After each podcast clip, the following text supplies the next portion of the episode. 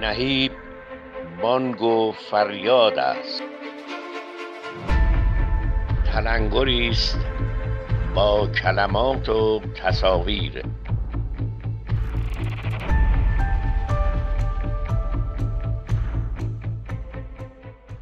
یادداشت سردبیر بر شماره اول فصلنامه نهیب. نهیب مجموعه نوپاست و همانطور که در شماره صفر گفته ایم می‌خواهد آماتور بماند چرا که در رگهای یک آماتور خون پویایی و جستجو می جوشد این مجموعه در احوالاتی خود را معرفی کرد که شاید جهان بحرانی ترین دوران صد سال اخیر را از سر می گذراند. دورانی که حاصل بیتوجهی به علوم انسانی، علوم فرهنگی، محیط زیست و به حاشیه راندن این مقولات در برابر اقتصاد و بازاری حبابگونه است که جای متن را گرفته است.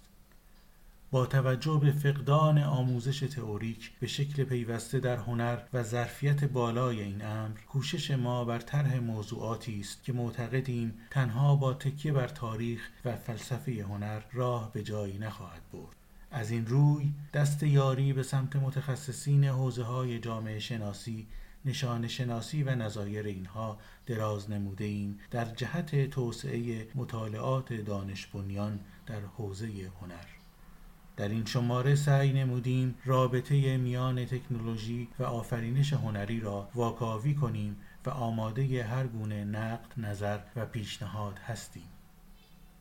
اما بخش دوم این یادداشت که در پی خواهد آمد سکوتی بزرگ و سیاه است با آه و دردی نهفته در یک دقیقه که با احترام تقدیم می شود به تمام از میان رفتگان ماههای اخیر. اعم از کشته شدگان پرواز شماره 752 شرکت هواپیمایی اوکراینی.